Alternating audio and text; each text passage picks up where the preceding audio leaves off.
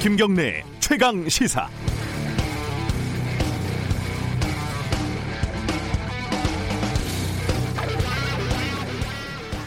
중국 곳곳에서 일반 마스크를 바이러스 예방에 좋은 거라고 노인들을 속여서 비싸게 팔거나 대량으로 확보한 마스크를 터무니없는 가격에 파는 매점 매석 행위가 기승을 부리고 있다고 합니다.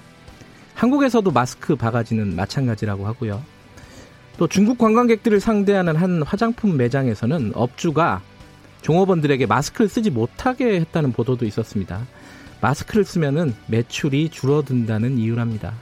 우리가 사는 세상이 이렇습니다. 나만 아니면 목숨보다 돈이 우선이죠. 반대로 또 중국인들은 모두 출입 금지라고 내건 식당들도 등장을 했다지요. 그 밤늦은 홍대 거리에서는 한국인들과 중국인들이 시비가 붙었다가 중국으로 꺼져라 이런 말이 나오고 주먹 다짐까지 벌어졌다고 하고요. 우한 교민 수용지를 정하는 곳마다 강력 반발이 이어지고 있고 트랙터로 수용 예정 시설을 막는 일도 있었습니다. 불안은 공포를 낳고 공포는 혐오와 차별과 배제를 만들어냅니다. 위기의 순간 우리는 각박해지고 염치를 잃습니다. 반면에 이런 얘기도 있습니다. 은퇴한 의사 86살 장징다오라는 사람은 시 당국에 우한으로 보내달라면서 현역 복귀서를 제출했다고 합니다. 95년생 간호사는 우한으로 가면서 잘못되면 시신을 바이러스 극복을 위해 기증하겠다면서 부모님께 알리지 말라는 글을 대화방에 남겼다고 하고요. 초기 대응에 실패한 중국 관료주의의 속죄양 이렇게 보는 시각도 있겠지만 개인의 선택까지 그렇게 쉽게 치부할 수는 없을 겁니다. 한국에서는 우한으로 가는 특별 전세기에 대한항공 노조 간부들이 자원해서 탑승하기로 했습니다. 조원태 회장도 탑승한다고 해서 그 순수성을 의심하는 시각도 있기는 합니다만 세상에 100% 순수한 게 또 얼마나 있겠습니까? 우리가 사는 세상은 또 이렇게 이렇게 굴러가는 것이겠죠. 1월 30일 목요일 김경래 최강 시사 시작합니다.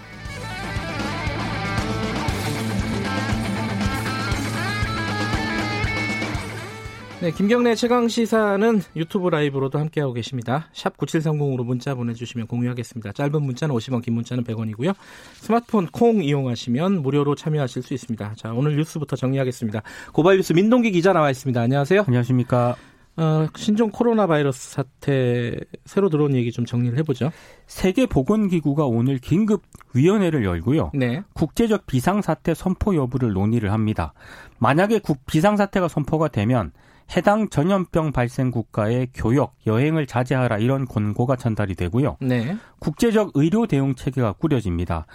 신종 코로나 바이러스 감염증 확진자 수가 지금 6천 명을 넘어서고 있는데요. 중국 같은 경우에는 그 사스 때를 이미 넘어선 그런 상황입니다. 네. 일본, 대만, 독일에서도 2차 감염이 확인이 됐습니다. 그리고 중동 지역에서도 확진자가 처음으로 나왔고요. 어, 일단 전 세계적으로 15개국에서 신종 코로나 바이러스 환자가 확인이 됐습니다. 특히 독일의 2차 감염자 4명은 네. 증상이 없던 중국인 여성으로부터 감염된 사실이 확인이 돼서요.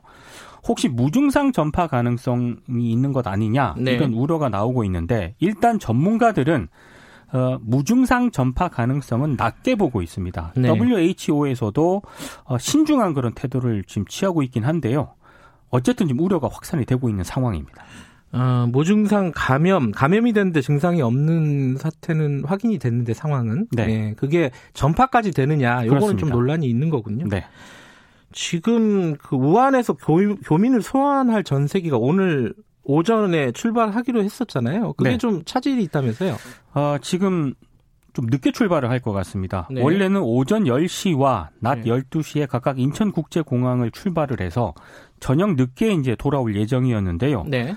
외교부는 오늘 밤에는 출발을 하지만 네. 어, 오전에 출발하기로 한 일정은 일단 연기를 했습니다. 음, 그리고 그 우한공항 톨게이트에 오전 10시 45분까지 집결하라고 공지를 했는데요. 네. 이 공지도 지금 취소를 한 상황입니다. 네. 그리고 원래 전세기 편을 두 대를 이제 보낼 것을 예상을 했었는데 한 대로 줄어들 가능성도 있다 이런 보도도 나오고 음, 있습니다.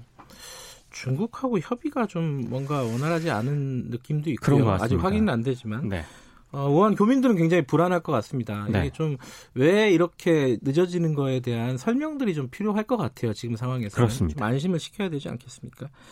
어, 그 교민들이 한국에 오면은 수용할 시설을 놓고 좀 논란이 많지 않았습니까? 네. 지금 진천하고 아산으로 결정이 됐는데 네. 그쪽 주민들의 반발이 좀 세죠.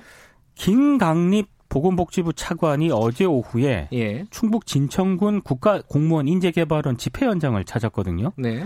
주민들에게 머리채를 잡히고 물병 세례를 당했습니다. 그러니까 김강립 차관이 이 자리에 그 현지에서 음. 여러분의 우려가 기후가 될 수 있도록 최선을 다하겠다 이렇게 설명을 하긴 했는데요. 네. 주민들은 김 차관을 둘러싼 뒤 물병과 종이컵을 던지고 머리카락을 잡아당기면서 거세게 항의를 했습니다. 경찰이 주변에 대기 중인 300명을 급히 투입을 하긴 했습니다만 네. 갑작스럽게 벌어진 몸싸움을 쉽게 진압하진 못했습니다. 일단 경호를 받으면서 10분 정도 만에 현장을 빠져나오긴 했는데요. 네. 일단 진천군 주민들은 우한 교민 수용 방침이 철회될 때까지 농성을 이어가겠다는 그런 입장이고요. 네.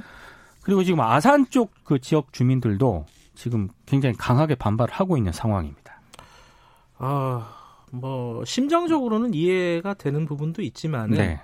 이런 의견도 주시네요. 이육하나님이 아, 우리 길을 막으면서 반대 표명을 하면은 너무 심한 일이 아닌가. 어, 이 그 너무하다는 마음에 밤잠을 설쳤다는 이런 문자를 보내주셨습니다. 네. 매일매일 환자하고 씨름하는 의사 선생님들은 어떻겠냐 뭐 이런 문자도 보내주셨고 아, 좀 잘 생각을 해봤으면 좋겠습니다 이 부분에 대해서는 그렇습니다. 예. 어, 지금 어, 여러 가지 이제 안전 어, 방역 이 부분에 대한 문제 제기들도 있는데 그 공항 노동자들 안전도 좀 취약하다 이런 얘기들은 계속 나오고 있습니다. 그 전국 공공운수노조 인천 공항 지역 지부가 지난 28일 긴급 성명을 냈거든요. 네, 성명 내용을 한마디로 정리하면 일단 보호 장구도 좀 부족하고 인원도 부족하다 이런 내용입니다. 인천공항공사의 한 용역업체는 직원들에게 보건용 마스크를 3일에 한 개씩만 지급하겠다고 공지를 해서 논란을 좀 빚었고요. 네, 경찰도 불안하기는 마찬가지입니다. 경찰청은 질병관리본부 요청에 따라서 89명 정도의 인력을 전국 공항, 항만에 있는 13개 검역소에 투입을 했거든요. 근데 경찰 측이 자체 배포한 공문을 보면은요.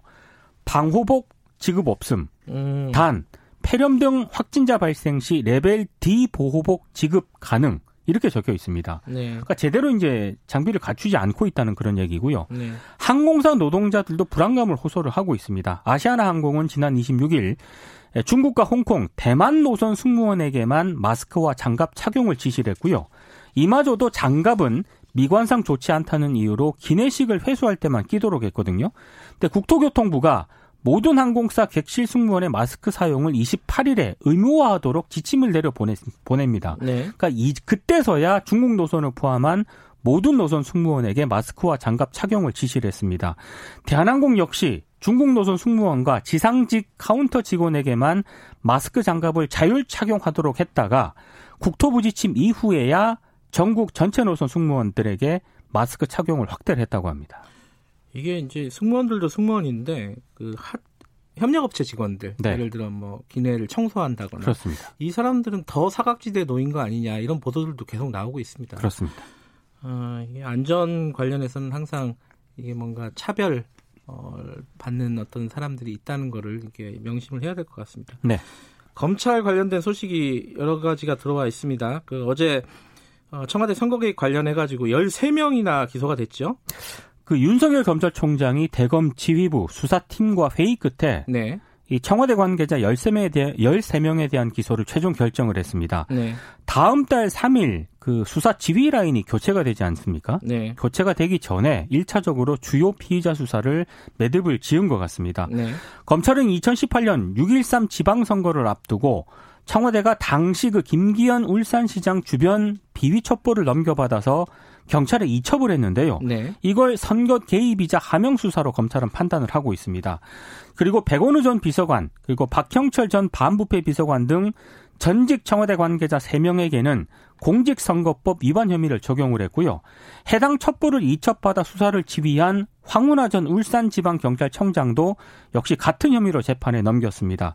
그리고 임동호 전 더불어민주당 최고위원에게 출마 포기를 종용한 의혹을 받고 있는 한병도 전 청와대 정무수석은 후보자 매수 혐의로 검찰이 기소를 했습니다. 어, 지금 남은 사람들이 있습니다. 임종석 전 비서실장하고 이광철 비서관. 이분들은 이 사람들은 지금 출석을 할 예정인 거죠 검찰에? 이광철 아 출석을 했군요. 비서관은 예. 어제 했고요. 예. 임종석 전 실장은 오늘 검찰 출석을 예고를 했습니다. 예. 예고를 하면서 윤석열 총장과 일부 검사들이 무리하게 밀어붙인 이번 사건은 수사가 아니라 정치에 가깝다 이렇게 비판을 했고요. 네. 이광철 민정비서관도 어제 검찰에 출석을 하면서 어, 자신이 검, 세 차례 출석 요구에 답변 없이 불응했다는 보도는 사실이 아니다 이렇게 반박을 했습니다. 누가 어떤 연유로 자신에 관해 반쪽짜리 사실만을 흘리고 있는지 매우 궁금하다 이렇게 좀 불만을 나타냈습니다. 기소는 총선 이후에 결정될 거다. 뭐 네. 이런 관측들이 나오고 있습니다. 그렇습니다. 어, 정치권 소식도 있는데 이건 뒤에서 좀 자세히 다룰 예정이니까요. 오늘 여기까지 듣죠. 고맙습니다. 고맙습니다. 고발 뉴스 민동기 기자였고요. 김경래 최강 시사 듣고 계신 지금 시각은 7시 36분입니다.